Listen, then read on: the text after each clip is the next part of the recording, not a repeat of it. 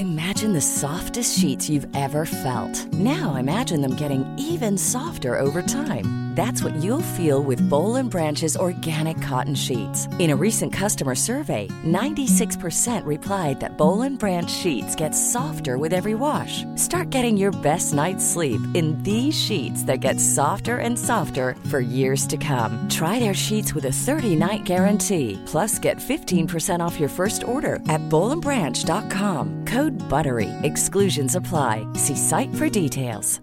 Hey, I'm Ryan Reynolds. At Mint Mobile, we like to do the opposite of what Big Wireless does. They charge you a lot, we charge you a little. So naturally, when they announced they'd be raising their prices due to inflation, we decided to deflate our prices due to not hating you. That's right. We're cutting the price of Mint Unlimited from $30 a month to just $15 a month. Give it a try at mintmobile.com/switch. $45 up front for 3 months plus taxes and fees. Promo rate for new customers for limited time. Unlimited more than 40 gigabytes per month slows. Full terms at mintmobile.com. This is Paige, the co-host of Giggly Squad, and I want to tell you about a company that I've been loving, Olive and June. Olive and June gives you everything that you need for a salon-quality manicure in one box. And if you break it down, it really comes out to $2 a manicure, which is absolutely insane. It's also so easy to get salon-worthy nails at home with Olive and June. The difference between how your nails used to look when you did them yourself and now with the Manny system is a complete game changer. The best thing about Olive and June, too, is it's a quick dry. It dries in about 1 minute, lasts for 5 days, and full coverage in up to 1 to 2 coats. Visit oliveandjune.com/perfectmanny20 for 20% off your first system. That's oliveandjune.com/perfectmanny20 for 20% off your first system.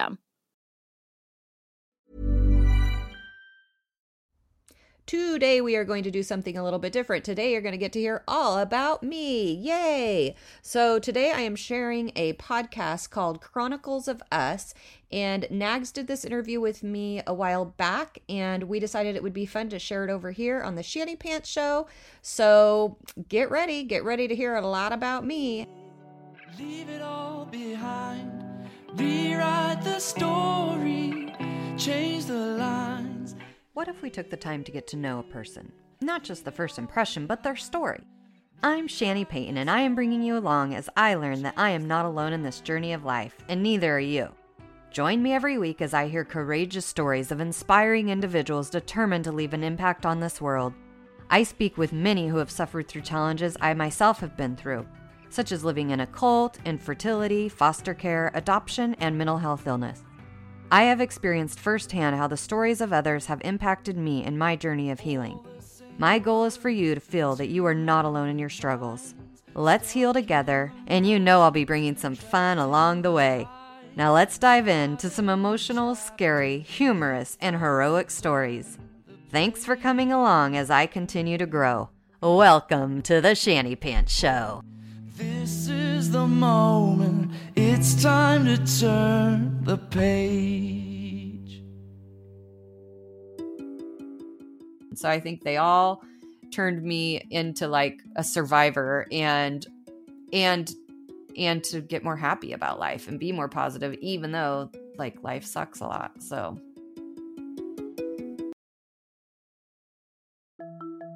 welcome to the Chronicles of Us podcast. Wherever you are in your personal or professional journey, this podcast is a means to inspire you and give you some insights on what it can mean to achieve personal success. Follow us on Instagram. Just look us up at chroniclesofus.with.nags. You'll find there behind-the-scenes content, teasers, and more information on our upcoming guests.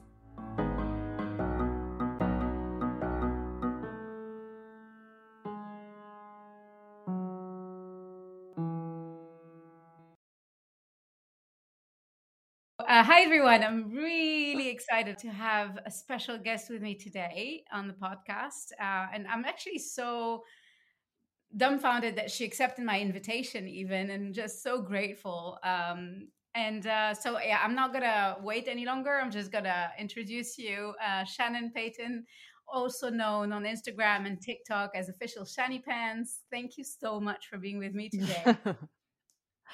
I am honored. I'm honored. I am very excited to chat with you today. It's going to be amazing. Like a million other people, basically came across you during the pandemic on Instagram. Mm-hmm. And first it was like, you're kind of like a mom influencer, and I'm a mom myself. So it resonated with me, like I think a lot of other moms, and provided great entertainment and a bit of reassurance as well, that it wasn't just happening to me, all these things.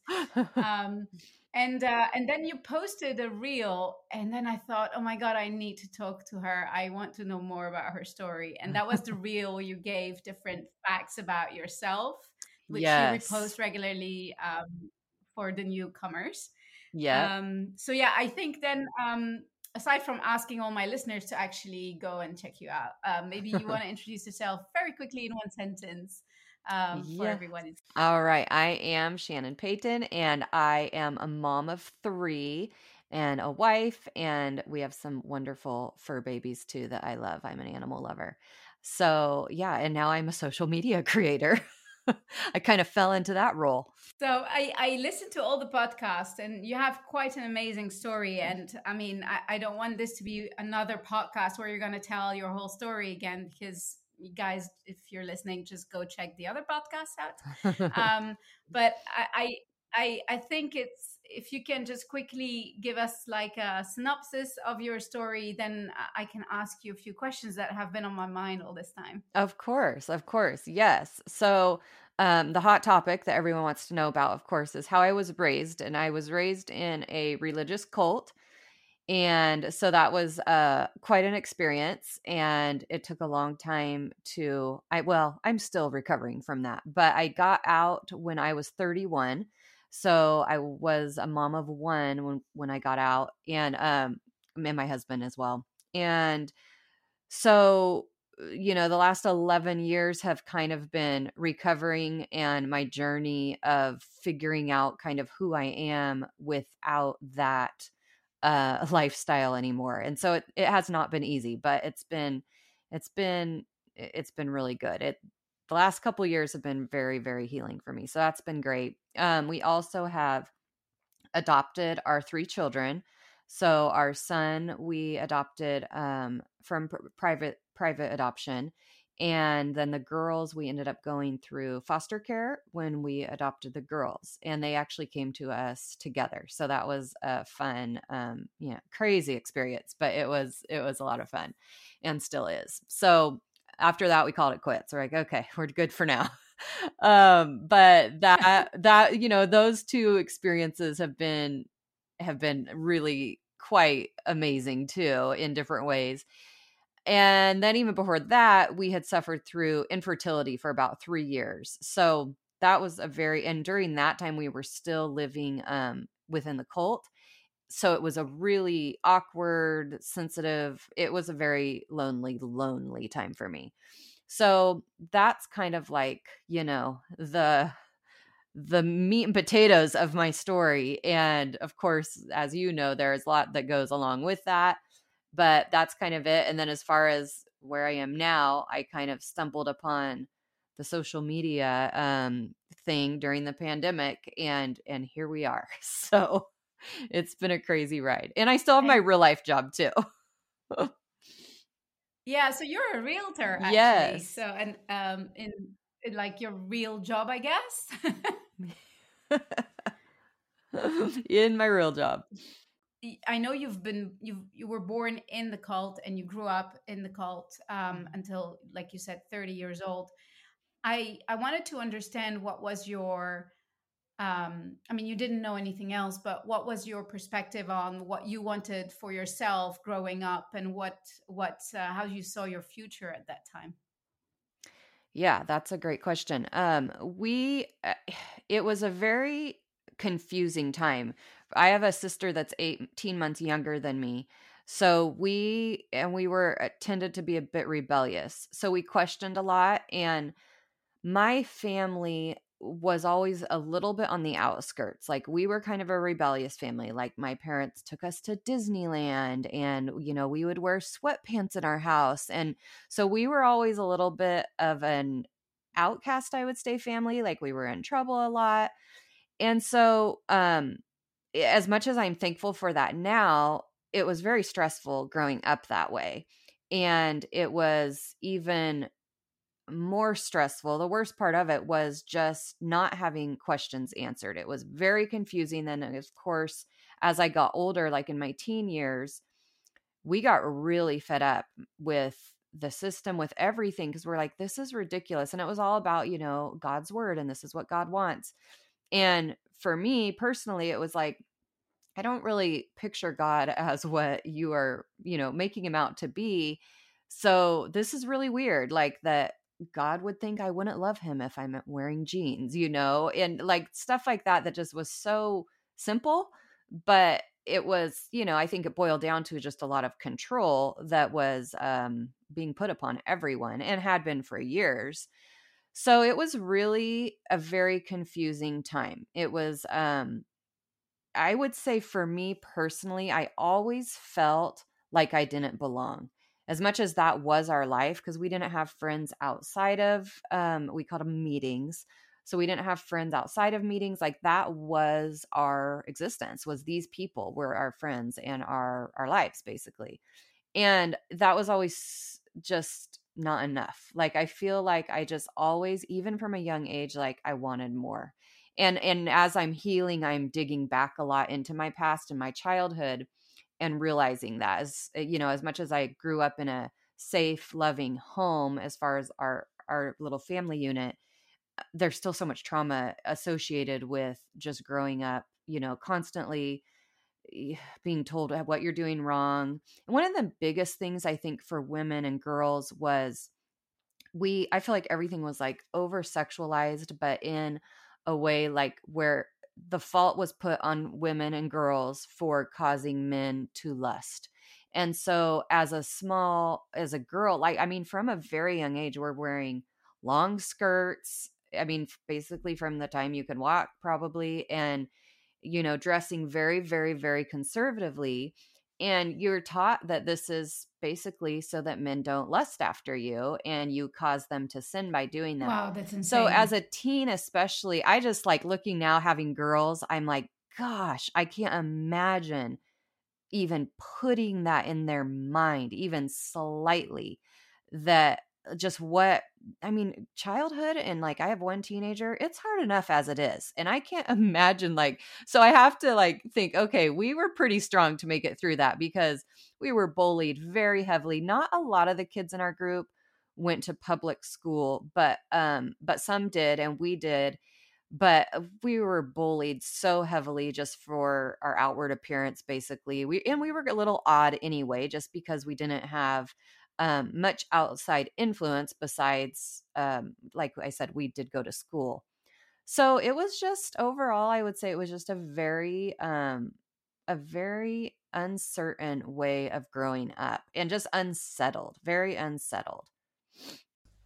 So you were not going to a school where the kids were all part of the cult. So I was wondering how you managed to share your experiences, exchange with them. Did you understand them? Did they understand you? Were you able to build relationships that would enrich your life or help you in being the person that you are outside of the cult? So we did not have any outside influence really in our lives. We were not allowed to seek outside counsel, and it was really, really discouraged to have any outside relationships. So no, there were not people that we could share with, and everything. So it was really weird. Like as teens, for instance, like, if the guys went and watched a movie at the theater and someone saw them or somehow it got found out, then they all would have to like get up on the stage on Sunday and confess and be rebuked. It was all very public shaming for really like insignificant occurrences. So that was, oh, wow.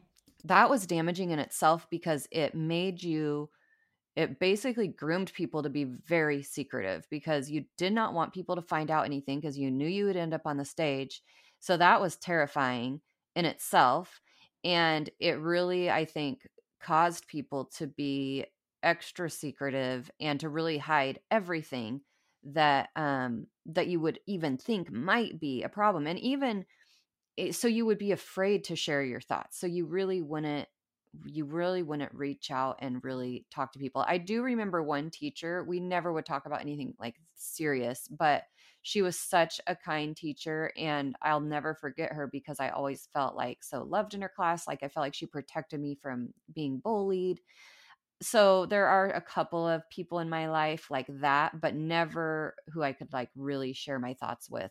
There was one gal also, her girls went to our school. We went to like a K-8 elementary school, and she loved us girls so much. And so when I was 13, she had me start babysitting for them, or asked if I would, and my parents allowed me to.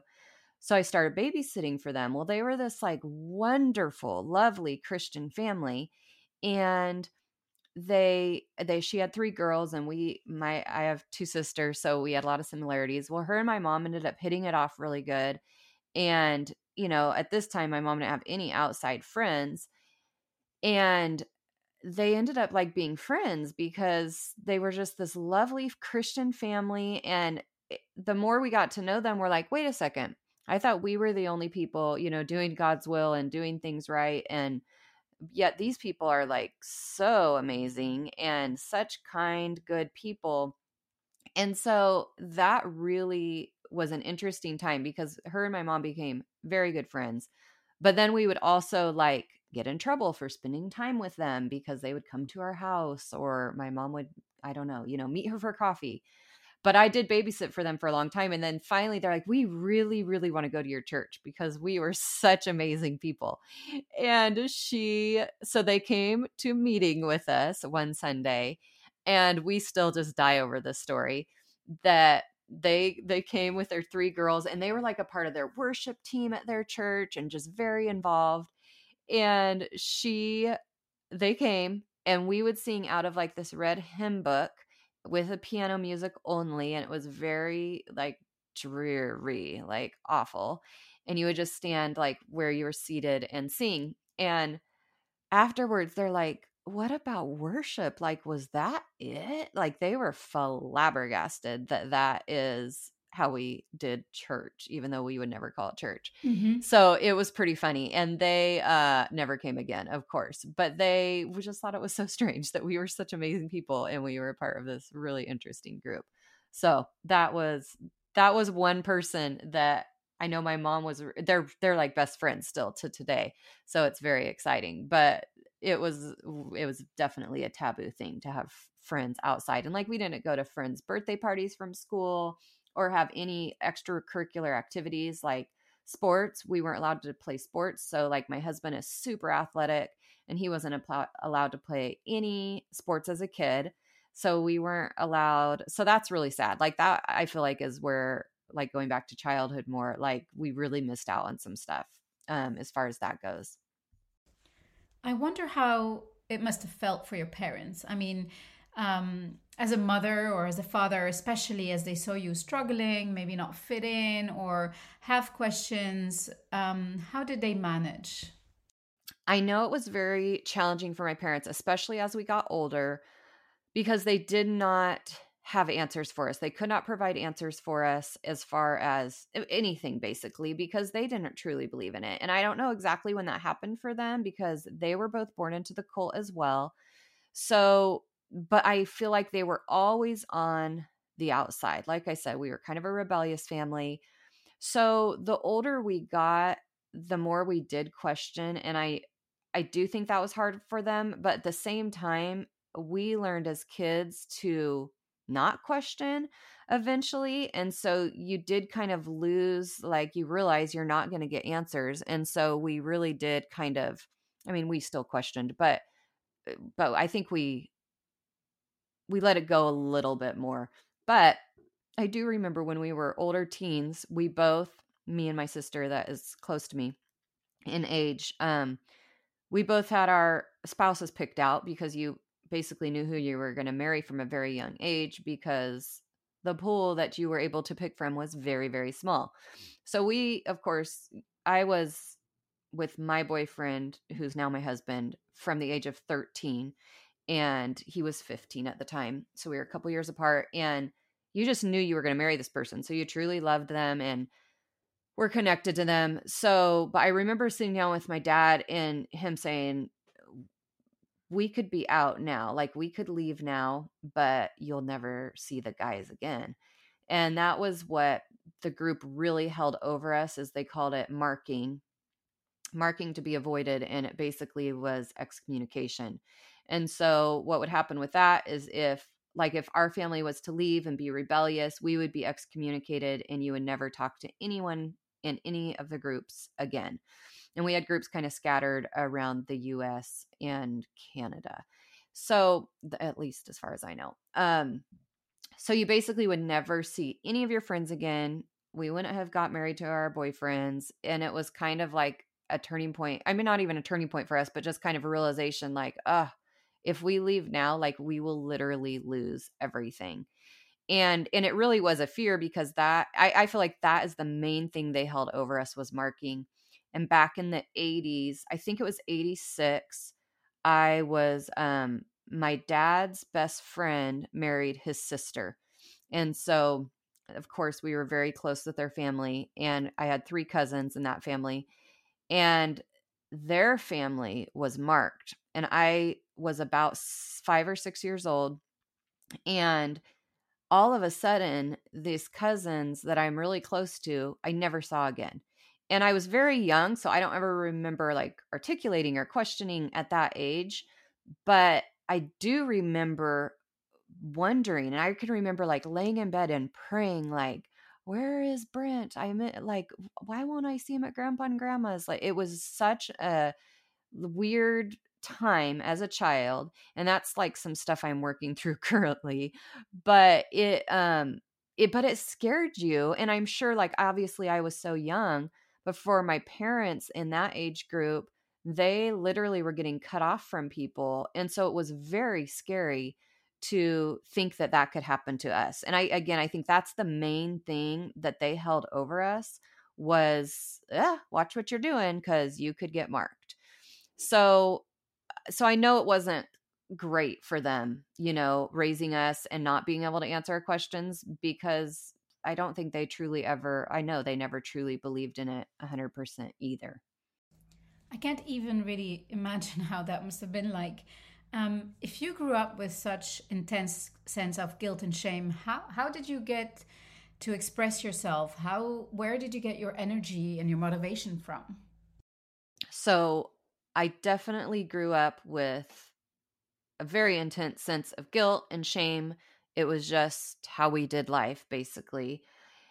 And as far as how I expressed myself through that, I know I was very, very insecure and shy as a child, because if you did question things, you were shut down. As a woman, especially, and as a girl, as a child, you were just there. You weren't real meaningful. And so you never felt like you had a lot to bring to the table or anything. And it in turn made me very insecure at school. So I was extremely shy in school. Yeah. And I didn't have much motivation as a kid. I loved nature. I loved being by myself. So we lived on property in the country. And I remember I would just come home from school and I would go through the fence we had like these huge pastures next to us, and there was many horses, and I'd just go over with the wild horses and just lay in the tall grass. And I loved like always connecting with nature, and I just felt at home with nature. So I feel like that's where I kind of found my peace. And then I always did have a belief in God, and like, I think it was just a very skewed perception. So I think I did gain peace from like praying, but I think a lot of it had to do with me, with my animals and being in nature. And I loved it. I just felt at peace there. I would even sneak out my window at night and go and sit out on these huge boulders that we had and just look at the stars. And it was my peaceful place. And again, I was so insecure that I didn't have the sense of energy and motivation that I do now. I think it was always there. And again, I'm digging through childhood stuff now, But looking back, I was depressed as a child. 100% I was depressed as a child. I had some crazy inner thoughts and questions, and that I would never express to anyone because we didn't do that. And so I carried a lot of really deep stuff, thinking it was just normal and that everyone had these thoughts and concerns. And now, you know, at over 40 years old, I'm figuring out, oh, that's not like normal for children to have that much of a burden put on them. So I wasn't the same as I am now. And as I got older, I feel like it was always a part of me. And so I would try to, like, we would do skits. And so we were together with this group all the time. So we would call these things camps, and we'd get together on weekends. We weren't allowed to celebrate any holidays. So we would always get together with everyone on the holidays and be together. And so we would do skit nights, which was like the one fun thing that we did. Oh, we did have some fun parties too, but that's because I was involved. No, but for real. So I would do skits. So I was very involved with the skits, even from like maybe teens age, as I started kind of coming out of my shell, older teens. And there was kind of a group of people within our group that was like the funny group that would always be doing the skits. So I kind of started getting involved with them. And I feel like that I was still very nervous and scared, but it was like, I loved it. I was like, yeah, this is fun. Like, I loved being funny, but we were always getting in trouble. Like, we do a skit and then we would have to be talked to afterwards because we were inappropriate, or we were this or that, or we hurt someone's feelings. So you felt like even when you were trying to be yourself and have fun, you were always shot down, like, oh my gosh. And so then you were always in a panic. Like, every time we would be planning skits, which was like minutes before we were performing, because it's not like we like really planned any of this stuff out, but we're like already nervous, like, oh, is this going to be okay? Are we going to get in trouble? So it's like, even that in itself was like, oh, what stress over just having some fun. Yeah. So I feel like you just got shot down again and again. And when I was once I was married, I got married when I was 19. And so as we called ourselves young marrieds, or they called us young marrieds, and you would have, you know, a little bit more privilege as a young married, because I guess you have a little bit more like, oh, you're an adult.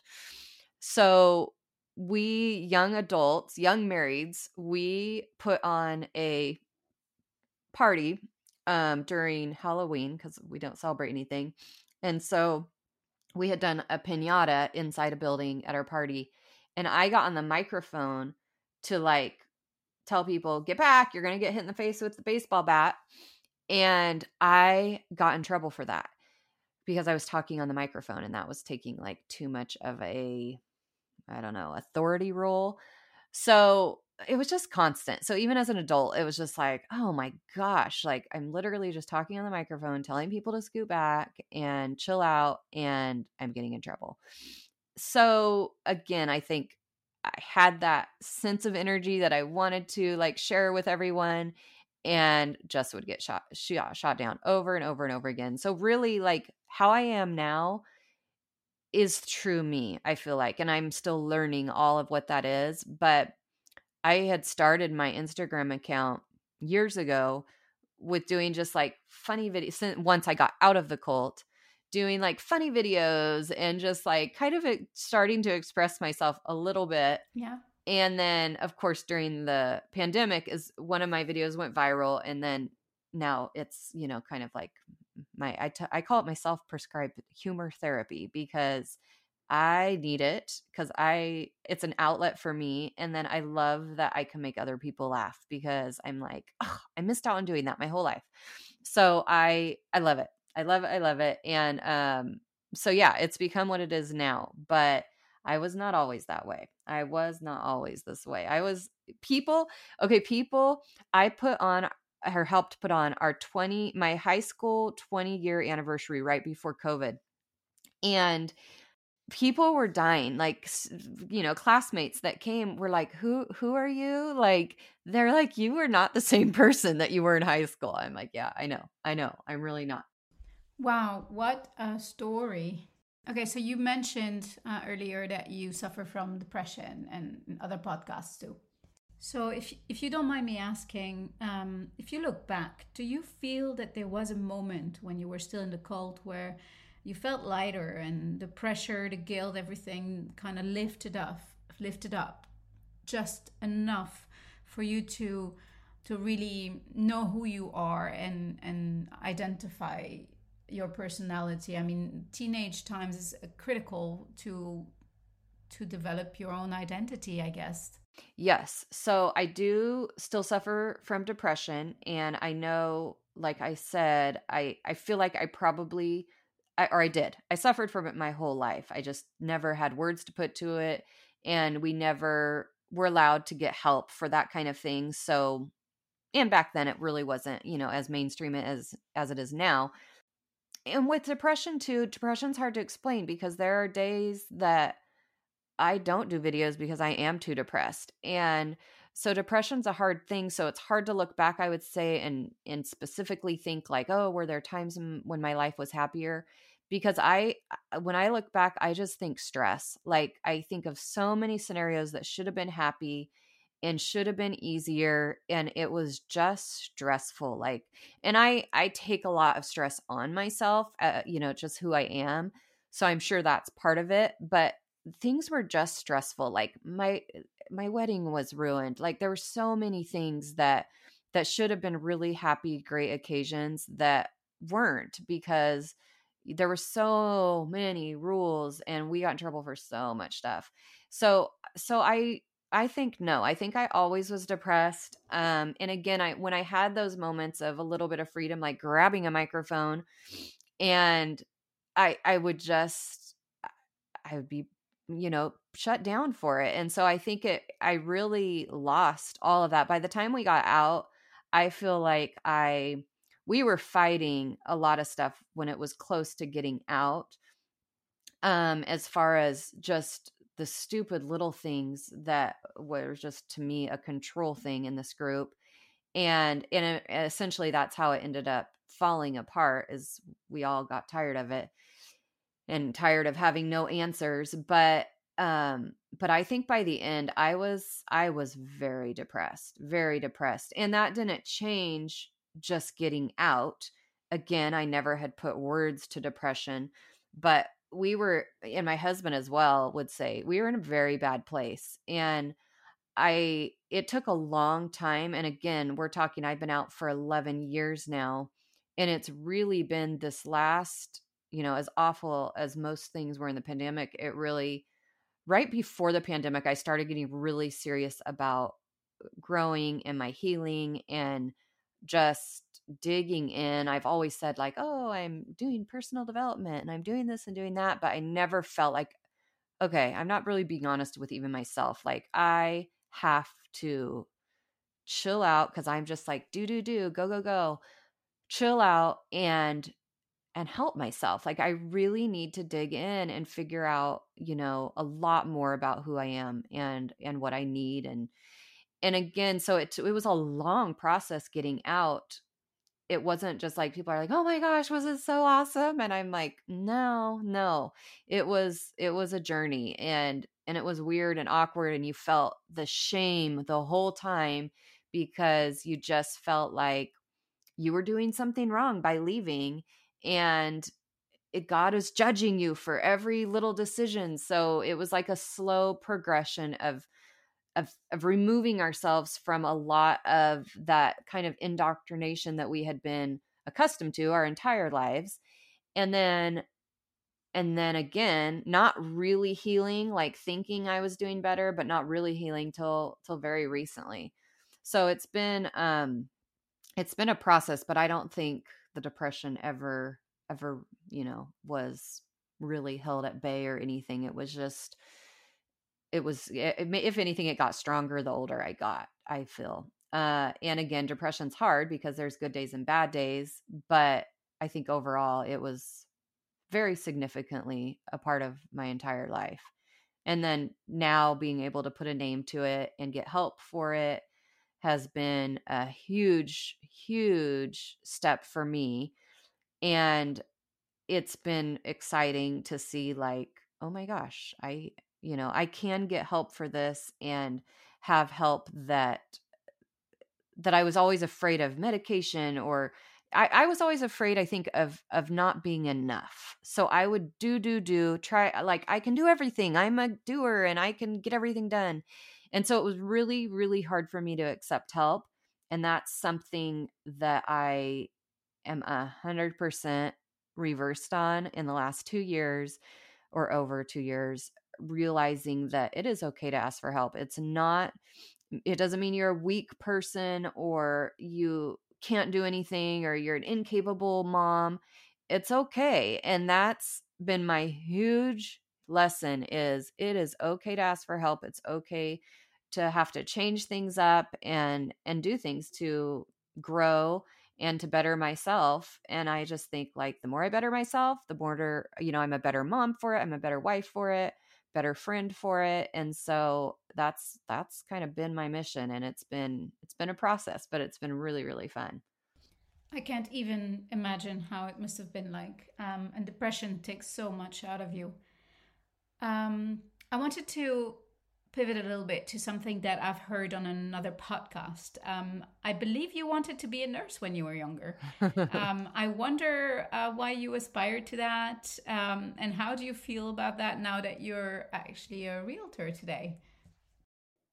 I loved the whole medical field, and I really did want to be a nurse so bad.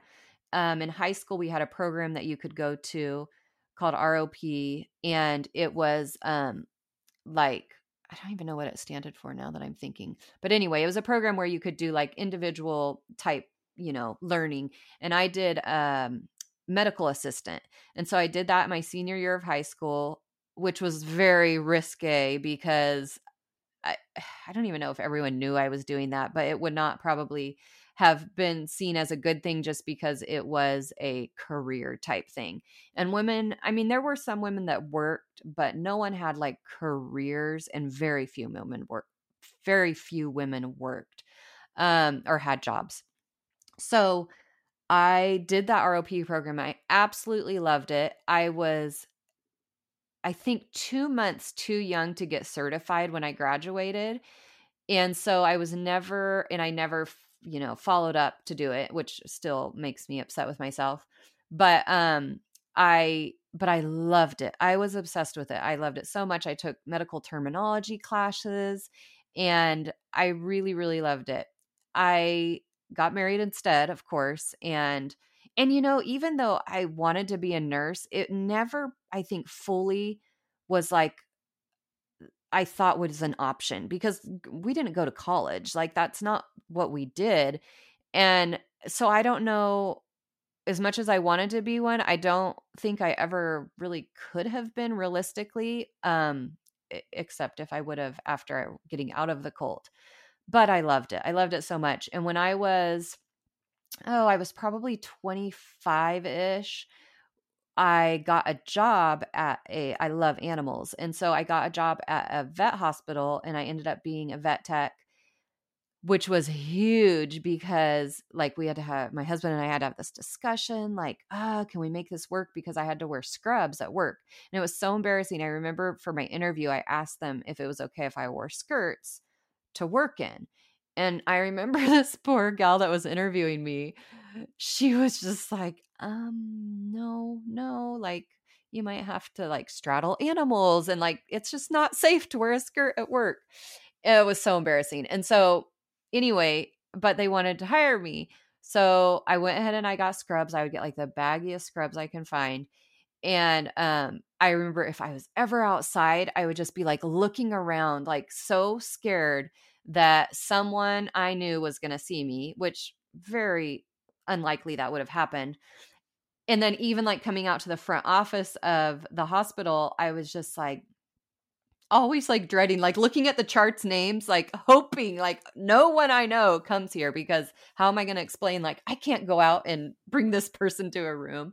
So I did get to live out a little bit of my medical love there, doing the vet tech work. I really, truly loved it. I'm still told, it's not too late. You can still go to school. And it was about 6 years ago I considered it. And then that's when I became a realtor, because both my sisters are realtors and I love people. I love talking with people. And so I'm just like, you know what? This will be much easier. I'm just going to do this. And I truly do love my job. I think I would have made an amazing nurse, and I still dream of it. I definitely will be encouraging my children to follow their dreams, because I always will wonder. I think I'll always wonder, you know, what. When you're ready to pop the question, the last thing you want to do is second guess the ring. At BlueNile.com, you can design a one-of-a-kind ring with the ease and convenience of shopping online. Choose your diamond and setting. When you find the one, you'll get it delivered right to your door. Go to BlueNile.com and use promo code LISTEN to get $50 off your purchase of $500 or more. That's code LISTEN at BlueNile.com for $50 off your purchase. BlueNile.com, code LISTEN. I'm Sandra, and I'm just the professional your small business was looking for. But you didn't hire me because you didn't use LinkedIn Jobs. LinkedIn has professionals you can't find anywhere else, including those who aren't actively looking for a new job but might be open to the perfect role, like me. In a given month, over 70% of LinkedIn users don't visit other leading job sites. So if you're not looking on LinkedIn, you'll miss out on great candidates like Sandra. Start hiring professionals like a professional. Post your free job on linkedin.com/people today.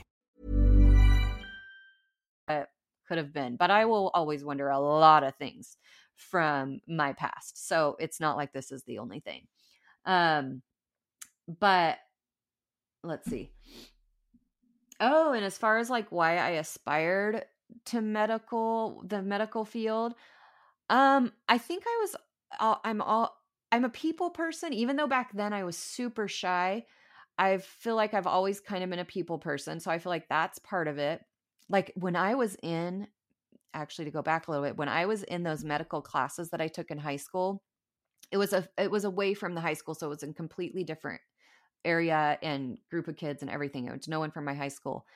It was like I found my people there and I could be myself. And like, I feel like looking back, because again, this was a great question because I'm thinking of things I wouldn't normally think of, but it was so much fun. I truly had such a fun time in that class. The teacher took me under her wing and is so amazing. And it was truly, I have to say, that was like truly one of my funnest times as a teen. So thank you for reminding me of that. That was a really good time. And so I don't know what got me there, but you know, maybe I was meant to just enjoy that class so much. I don't know. It was a good time. It was a really good time. I had so much fun. And so I think probably being my love of animals was part of it, because I would find injured animals in the wild and, you know, nurse them back to health. Like I was constantly bringing animals home, and my mom was like, oh my gosh. And I was truly the only animal lover in our family. So I had all the animals basically. We didn't have horses, but they lived next door. So I got to experience them. But I think that was part of it actually, is my love of animals and taking care of them. I definitely think that was part of it. So I guess the animals never left your side, which is great. Who knows maybe what the future brings. I think an important part of your story also lies in your struggle with infertility. How do you think that it shaped you, your husband, and how did it manifest itself in your marriage? I mean, you mentioned before you were very early on kind of dedicated to each other and chose each other. How does one in these circumstances deal with that and come out stronger? Going through infertility was awful. I had not known anyone that had experienced infertility issues. We were both young and healthy and in good shape. Like I never, ever even thought for a moment that we would have any issues with infertility. So when we didn't get pregnant, and at this time we are still in the cult, and we didn't get pregnant, and I, you know, went to the doctor and they're like, oh, okay, well, let's start, you know, whatever. So we started all this stuff, and it was exhausting. And then when we tried like all kind of like, oh, I forget what even IUI is what we did first. We did like three rounds of that, and that didn't work. And that's kind of like the easy, cheaper way to go. And then we dove into the IVFs, and we did 3 rounds, did 2 egg retrievals and three rounds of IVF. And it was awful. And even when we did the IUIs, it was so devastating. Every time you get the bad news, every time you're disappointed. And like I actually, that's during that time is when I was a vet tech and I had to quit work because I was not good. Like the medication that I was on, and of course I'm like, I'm fine, I can handle everything. The medication I was on, it drove me crazy. I was truly, and again, probably I was very depressed. I know I was very depressed during that time. It was very, very hard time, very hard time. And I also blamed myself a lot. And as I look back, I realized more and more how much I did, that God was punishing me for behavior from my past, whether it be wearing pants or thinking bad thoughts about people. And so I really felt like, oh, this is the road for me. Like God has punished me. And I always wanted to be pregnant. Like I think pregnant people are so adorable, and I realize it's not fun maybe for most, but I just always wanted to be pregnant. I just thought it was, and maybe it was part of me, like the medical field. I volunteered at hospital for a long time in the maternity ward. And I just thought it was such a magical like experience. Like it was just so neat to me. So I never thought, oh, that I would ever not be pregnant. So it was devastating for me when we had to give up eventually. And I was devastated.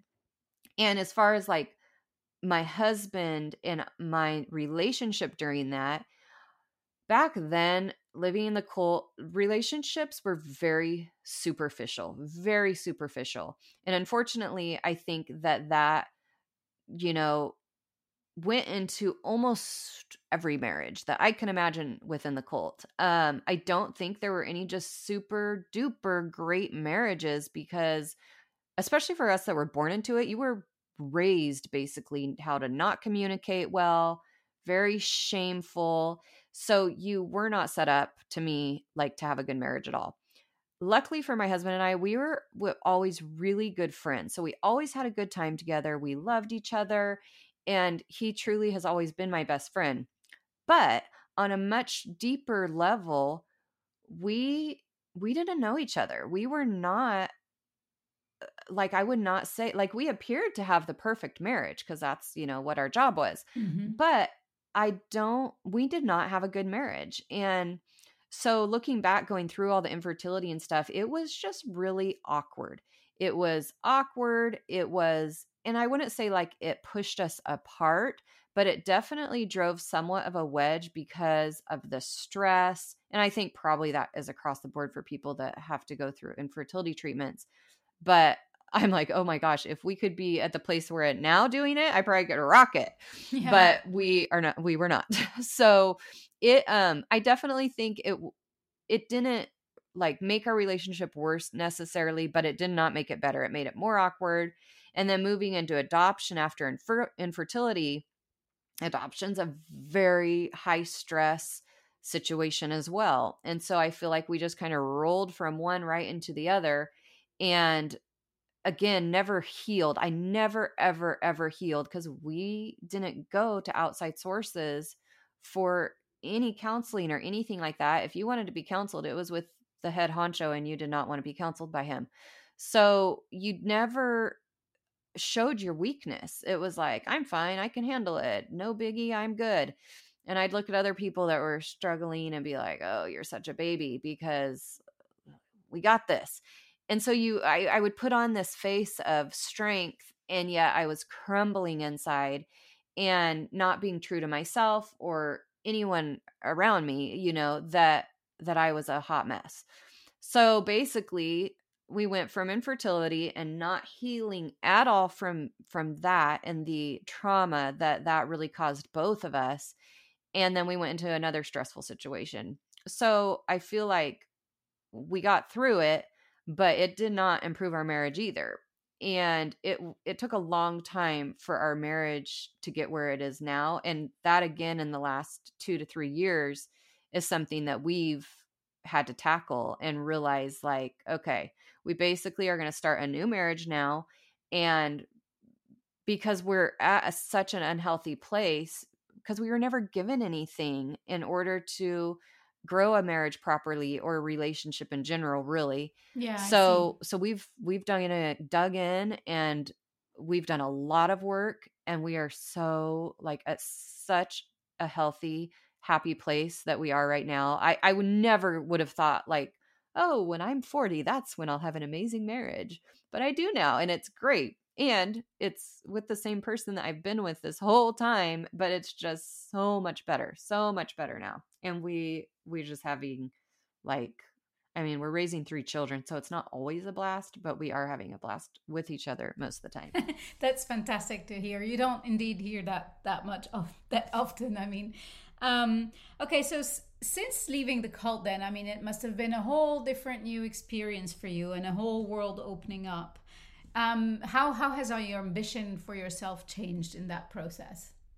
Since leaving the cult and evolved, it's definitely been an evolution. It's been a process. So my viewpoint on life is so different now, so almost opposite as it was growing up. And since leaving the cult, right off the bat, I experienced other Christian people, you know, because we were slowly, like, dipping our toes and trying, like, to figure out what's okay. Like, it took us 2 years to start celebrating Christmas when we realized, like, we weren't going to go to hell for it. And then I want to say it took probably about 4 years for us to start trying, maybe 3 years to start trying out churches. And I had such a hard time with it because, first of all, we were taught churches were bad, bad, bad, bad, bad. And then I just had a hard time going. I loved worship. Because we never were allowed to do that. But I had a hard time listening to the speakers or preachers. It just gave me the EBGBs. And so it took a really long time for me to go. I did go to, like, some Bible studies where I met some women. And so I quickly learned, like, hey, there are other, like, women out there that did not grow up or believe the way I did, but they're amazing, loving women. And the more we got out in the real world, it was like, we were really messed up and taught very wrong as far as everyone in the world was bad, basically. So that changed very quickly. And then being a parent really changed me because I had to realize, what do I want to teach my own children? How do I want to raise my own children? Because it's basically starting from scratch because I don't really want to raise them any of the ways that we were raised. So that changed a lot for me. And then too, having children that tend to be a little challenging, I'm like, it's a whole parenting, it's a thing, you know? So it's like, if we cannot have a little bit of grace for other parents, because we were raised so judgmental. And that was one of my biggest things right off the bat is like, I am reversing this. I am not going to be judgmental. But I tell you what, it is ingrained. So I still, every day, I'm like, why are you having that thought? That is a very judgmental thought. And I'm like, okay, let's reverse it. But with my kids, I'm like, I do not want them being raised, hearing me being judgmental, first of all, and then being judgmental, because now how I view God's love is that we just show his love. We show his grace, and it is not my job to judge other people, to put other people in their place on any aspect of life. So with that, that's how I'm raising my children, basically, is I do believe in God. I now go to church. I found a fabulous place that I feel so wonderful at. It took until right before the pandemic. So it took 10 years to find a place. But I'm still very wary of authority figures, rightfully so. And I think I always will be. I'll always have this little bit of a hesitance towards someone telling me what to do. And actually, in a meeting I was just in not too long ago, not a church thing at all, a dress code thing was brought up. And I immediately just had this huge trigger, like, nope. You are not going to tell me what to wear. And so and I'm sure like it's always going to be there. And I have to realize like there are some instances where dress codes are okay and I can't just like react, but it's been a process. So I definitely I feel like I'm a different person, but the good of me is coming. I hope that the good of me, the good parts of me are coming out and able to shine versus being hidden like they were for so long. But at the same time, you know, still, you know, have the peace that I have with my relationship with God now, because it's so different than it was. And again, that's been a huge process up and down too, of whether I even believe in God or not, because I feel like my perception was so skewed. So it's been a journey. It has been, and it's still going. And I don't think it will ever end. Yeah, most likely. Yeah. Okay. So I'm going to switch a little bit the tone. I hear you often say, I can handle everything. I go. I get things done, etc. And yes. You actually say it very often in your interviews. For example, you just said, "I'm always, and I still believe I'm strong, and I can handle anything." So just to quote you again, many women I notice think this about themselves, and in my mind, it's maybe also a way for ourselves to give ourselves courage and to keep going. But I'm curious actually to hear what you think about the pros and cons of keeping on saying this to ourselves and what it really means deep down. Yes, that's a great question. Yes, I do still say I can handle everything because I still do feel that way about me. I think the difference is, and I think you're right. I think many women think that about themselves. I think we're kind of thrown into that in motherhood. We have that, you know, mother guilt if we aren't with our kids all the time and aren't doing all the things and the field trips and all of that.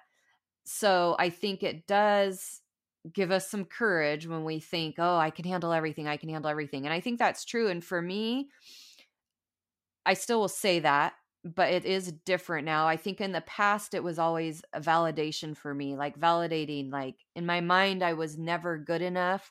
So if I could outwardly, and this is how I grew up too, if I could outwardly appear that everything was capiche and wonderful and I was just perfect, then it would help me internally, you know, believe that on some level. So I think I was always looking for that validation of, wow, look at her. She's got it all together. And, oh, she's the Pinterest mom. And I really thrived on that. Like I felt like I had to go and wear myself out to be that Pinterest mom and be amazing and the perfect wife and the perfect host and all those things. And now I'm not. Now I will still say I can do anything because I believe I can, but nowadays I do it with help. So I can do anything, but I've got help. So I don't do it alone anymore. And I think that's a huge difference. If I need to reach out to my therapist, I've you know, come in contact with this amazing friend group over the last couple years who I can, you know, call a group of these women at any time for any reason really and say, ugh, I just need a vent. I'm struggling. Or can you pick up the kids today? Or, you know, I can't go out for groceries. Can you please pick this up? Like the simplest things, but how huge of an impact it has made on me and my relationships with my girlfriends.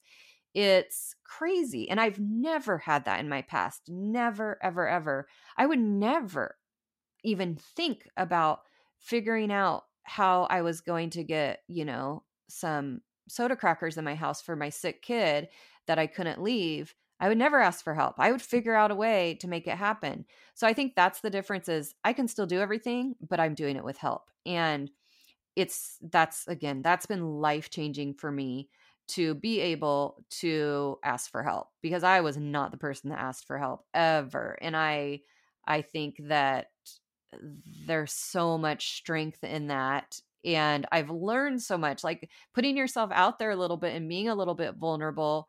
I've learned so much from my friends, and that would never happen if I wasn't vulnerable and wasn't asking for help. And you know what? And they do the same. It's like it's not like I'm just always asking for help and they're not. We share each other's burdens and we share each other's kids, and we really do help each other. And it's really neat to me to see that, because again, that's not how I grew up.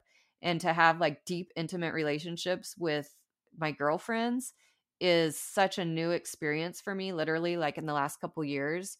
It's very exciting. I'm like, oh my gosh, like this is what these relationships should be like. And instead I was just trying to do life all on my own. And it's much more wonderful having help in life and having people along for the journey as well. Yeah, I really can't imagine it any other way. And it's really crazy to hear, because in my mind, a sense of community is essential in this kind of environment. Oh, yes.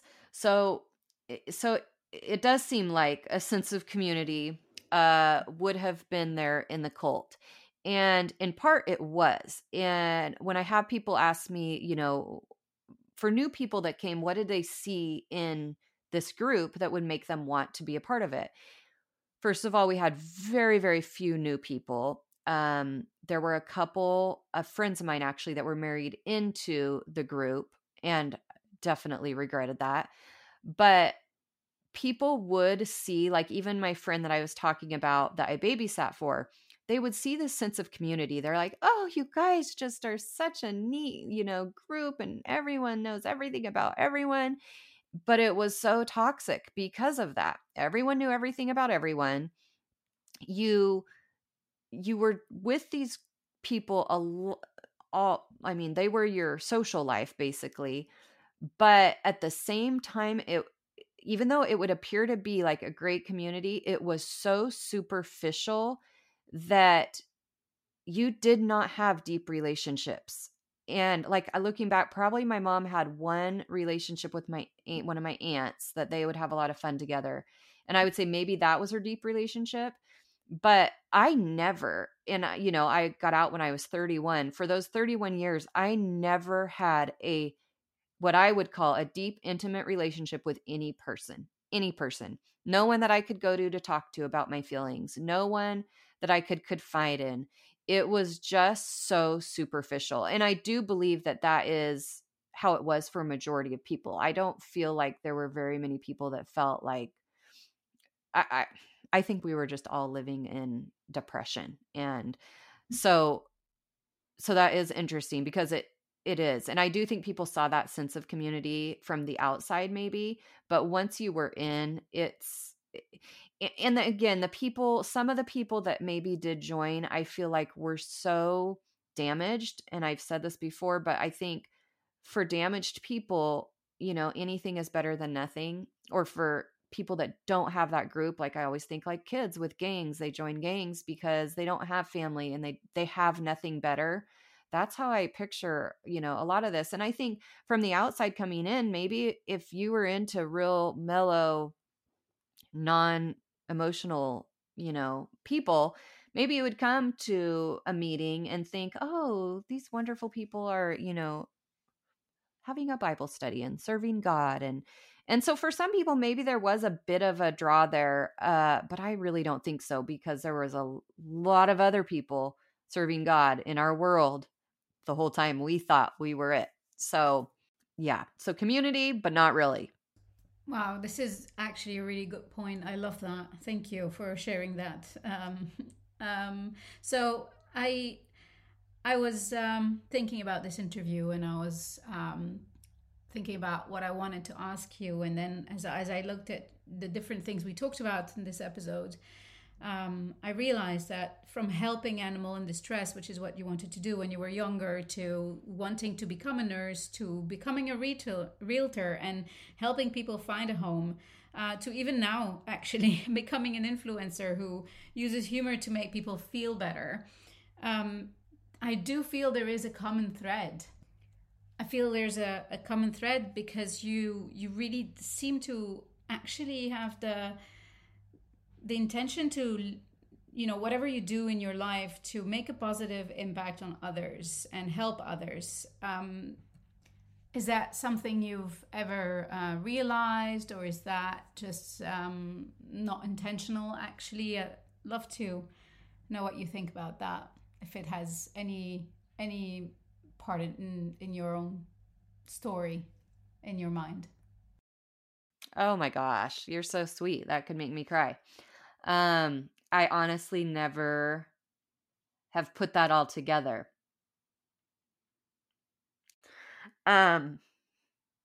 Yeah. Wow. Thank you. It means a lot to me.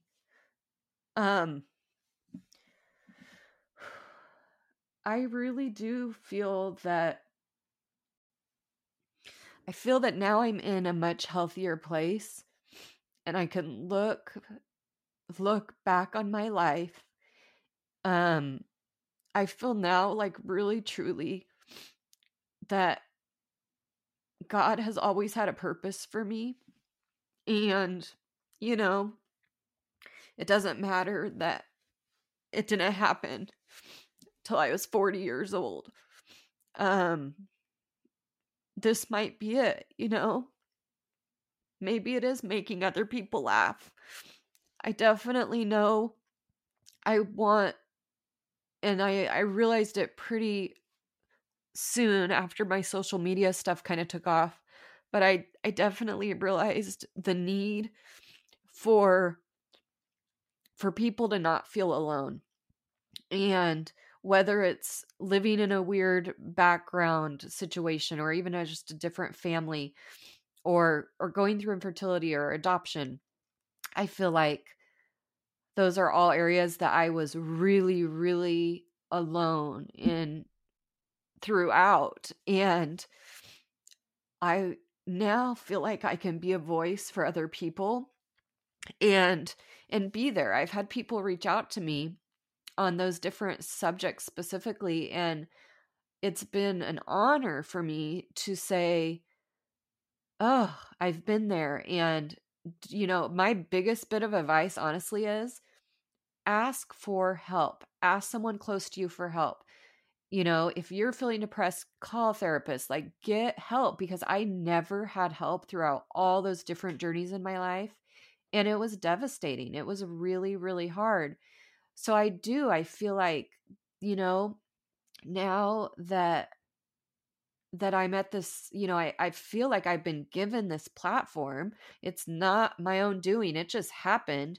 There's a reason for it. And I think if it's purely, like I said, just making someone laugh every day, I always say, like, if I can make any one person laugh on any post that I do, that's worth it for me. That is worth it for me, because we need a laugh. And like, life is really, really hard. And I know you're a parent of 3, and I am too. And just parenting alone is so freaking hard. And if we can't laugh a little bit through all of the trauma and day-to-day living that we're doing, then that takes me back. You know, it takes me back to a different life that I don't like. And so I don't like that. And I think humor is so valuable and so important in our healing. And it sure has been for me. And so, yeah, if I can bring that to the world a little bit, you know, in my little corner over here, I feel honored. Like I think that is, like, again, I haven't slept in like 3 days, but I feel like that was really sweet. Like, I have not put that together. I really, really thank you. Thank you for that. That was really, really, really good. So yeah, I hope I am bringing, you know, a bit of happiness to you and to others. And then too, I don't even know if I told you, but I am starting my own podcast basically because of this, like being on so many other people's, podcast. I'm like, there are so many amazing stories out there, and I am learning daily from all these other stories. And so I'm like, I have to bring these stories to the world. So that's what I'm doing. So thank you. You are part of this because you guys, all the podcasts I've been on have just inspired me. I'm like, I have to like do this too. So I'm so excited. Thank you so much for your vulnerability and your kindness. I'm so happy to hear you're starting your own podcast. And believe me, it is therapeutic. Absolutely. It has so much value. And the 10 episodes that I've done so far has brought me so much. They really have. I believe Little Bird told me you're also working on a book. Is that correct? I am working on a book too. So my book has been like years in the making and keeps getting put on hold because it's hard. And I realized kind of right off the bat that when I started it, which was before all of this, I realized I had a lot more healing that I needed to do before I wanted to tackle the book. So it has been waves over the last couple of years as far as how much I work on it, but I'm writing a book. And then the podcast comes out. It's called the Shanty Pants Show. And I already have a great list of people I'm interviewing and have some already done. And I am so excited because I'm like asking people that I would never think would say yes. And people are saying yes. So I'm like, oh my gosh, this is so exciting. And again, people have amazing stories. So I just think the world needs to hear it. And there's like, not enough podcasts already, there's only millions. So we need to add more to that. I couldn't agree more. And honestly, this is exactly how I felt when you said yes to me.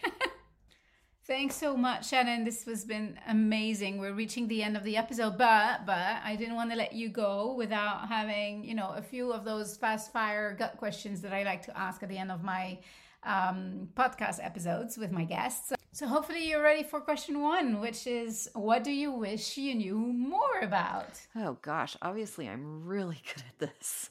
Okay, wait, fast. Don't think about it. Oh, I know, podcasting, because I've been obsessed with it and I've been teaching myself about it, but I still need to know more. So that's what I want to know more about, podcasting. I would love, if you get any tips, please let me know. I'm still learning a lot, definitely.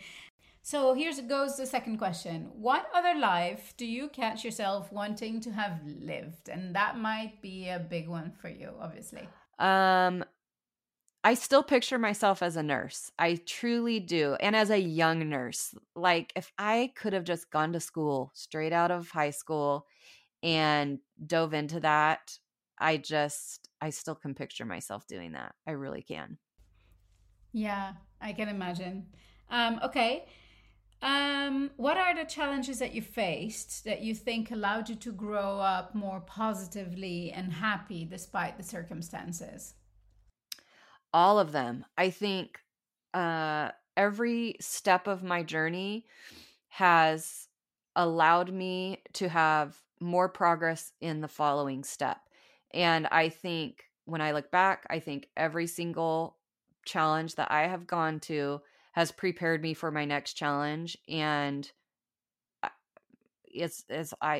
hate being thankful for those challenges and trials, but I am thankful because I think each one got harder and harder. And I don't think I could have like survived through the next one without have done the previous one. So I think they all turned me into like a survivor and to get more happy about life and be more positive, even though like life sucks a lot. So I think all of them. Oh, what advice have I heard that you think is rubbish? Oh, I love the word rubbish. Okay. Oh, what advice? Oh, there's so much. I mean, like, because if I go back, but I have to do rapid fire. Yeah, I can imagine. It's tempting to answer a little bit more and explain. Okay, so next one is, what advice have you heard and you think is totally rubbish and you hate that advice? Oh, this is my favorite bit of advice probably that I've ever received is when we were going through infertility treatments. Everyone had all the advice. And the best bit of advice was, it was always, you just need to relax. No, really? But the best bit of advice was you need to buy a camper and travel around camping so you can really, truly relax, and then you will get pregnant. And I'm not a camper. I did not think that that was good advice. It was full on rubbish. Rubbish. Okay, message received, clearly. A note to everybody out there, don't say that. Okay. So next question. How do you love spending your time in a way that gives you energy? What gives you energy? I love being alone. I truly love being alone. I have 3 kids. I have a job. I have kind of the second side hobby job. And yeah. And I have ADHD. So my brain is constantly like just in turmoil. So being alone is the only way, like literally I'll go away for a weekend by myself and just be alone, because I have to be like fully alone to just like feel my own thoughts. So I love it. I'll go, I journal. That's when I work on my book a lot. It's amazing. I love to be alone. Yeah. It gives me energy. And being in nature, like hiking alone. Oh, I love it. Yeah, I cannot agree more. I think I need to do more of that, actually. Thanks for that reminder. Okay, and last one, travel and family, I think are things you mentioned that you kind of want to do more of in the near future. Is there a special country or culture that you are particularly interested in, maybe? Oh, my gosh. So travel and family. Yes, definitely. Those are like my whys right now. Travel. I have never traveled much at all. And my big thing right now, and I think it's because several Australians have interviewed me, and I'm like, I've always loved Australia, and just like Hugh Jackman, and like Hugh is my voice on my, my Siri voice. I love that. And so I'm always hearing this, oh, that wonderful accent. And then, like I said, I've been interviewed by Australians. So I like, oh, and then like Irwins, like I'm obsessed with them and animals. I think that goes back a long time, but so I really want to go to Australia. And so that's like probably, and maybe that's very random and weird and not like a choice destination, but I really want to go there. And I want to see the animals that I've never seen before and hear all the people talking, because it's amazing. So amazing. I can see you already just staring at Australians, listening to them talk. Okay, so I know I could speak to you for hours, and I'm just so thankful of your time right now, and especially your openness in our conversation. So thank you so much for talking to me today and bringing some joy and reality at the same time. Your story is absolutely unbelievable, and I'm so grateful that you were willing to share it with us today. I seriously loved this so much. But thank you so much. That was like, I've never cried in a podcast before, ever. So I love you. Thank you. Like, I feel terrible. I'm so sorry I made you cry. No, don't be sorry. So like, I feel like I needed that. Oh, you're very kind. Well, thank you so much again, and really encouraging our listeners to follow Shanty Pants, the new podcast, The Shanty Pants Show. I'll put the link down below in the description. Thank you, everyone, for listening, and until next time. Bye-bye, and thank you so much. That was a lot of fun. Well, I hope you all enjoyed hearing a little bit more about me and my story today. And, of course, I'm sure you really enjoyed getting to hear me cry on a podcast. So that was a lot of fun. I definitely have to thank Nagz for this amazing interview. It was so much fun to chat with her, and you guys must go listen to her podcast, Chronicles of Us, and I will drop that in the show notes, as well as where you can find Chronicles of Us and Nagz. Thanks so much, guys. Bye.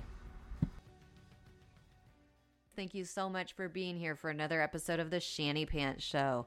I really appreciate your support, so please leave me a review and some stars and share my show with all of your friends, because I'm sure they will want to hear it as well. And if you just can't wait for next week and you need to know what I'm up to in the meantime, you can find me on Instagram and TikTok at Official Shanty Pants, and on YouTube and Facebook at Shanty Pants.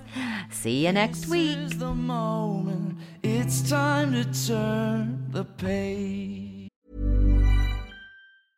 Want flexibility? Take yoga. Want flexibility with your health insurance? Check out UnitedHealthcare Insurance Plans. Underwritten by Golden Rule Insurance Company, they offer flexible, budget-friendly medical, dental, and vision coverage that may be right for you. More at UH1.com. Hey, it's Danny Pellegrino from Everything Iconic. Ready to upgrade your style game without blowing your budget? Check out Quince. They've got all the good stuff, shirts and polos, activewear, and fine leather goods, all at 50 to 80% less than other high-end brands. And the best part? They're all about safe, ethical, and responsible manufacturing. Get that luxury vibe without the luxury price tag. Hit up quince.com/upgrade for free shipping and 365-day returns on your next order. That's quince.com/upgrade. Here's a cool fact. A crocodile can't stick out its tongue. Another cool fact, you can get short-term health insurance for a month or just under a year in some states. UnitedHealthcare short-term insurance plans are designed for people who are between jobs, coming off their parents' plan, or turning a side hustle into a full-time gig. Underwritten by Golden Rule Insurance Company, they offer flexible, budget-friendly coverage with access to a nationwide network of doctors and hospitals. Get more cool facts about UnitedHealthcare short-term plans at uh1.com.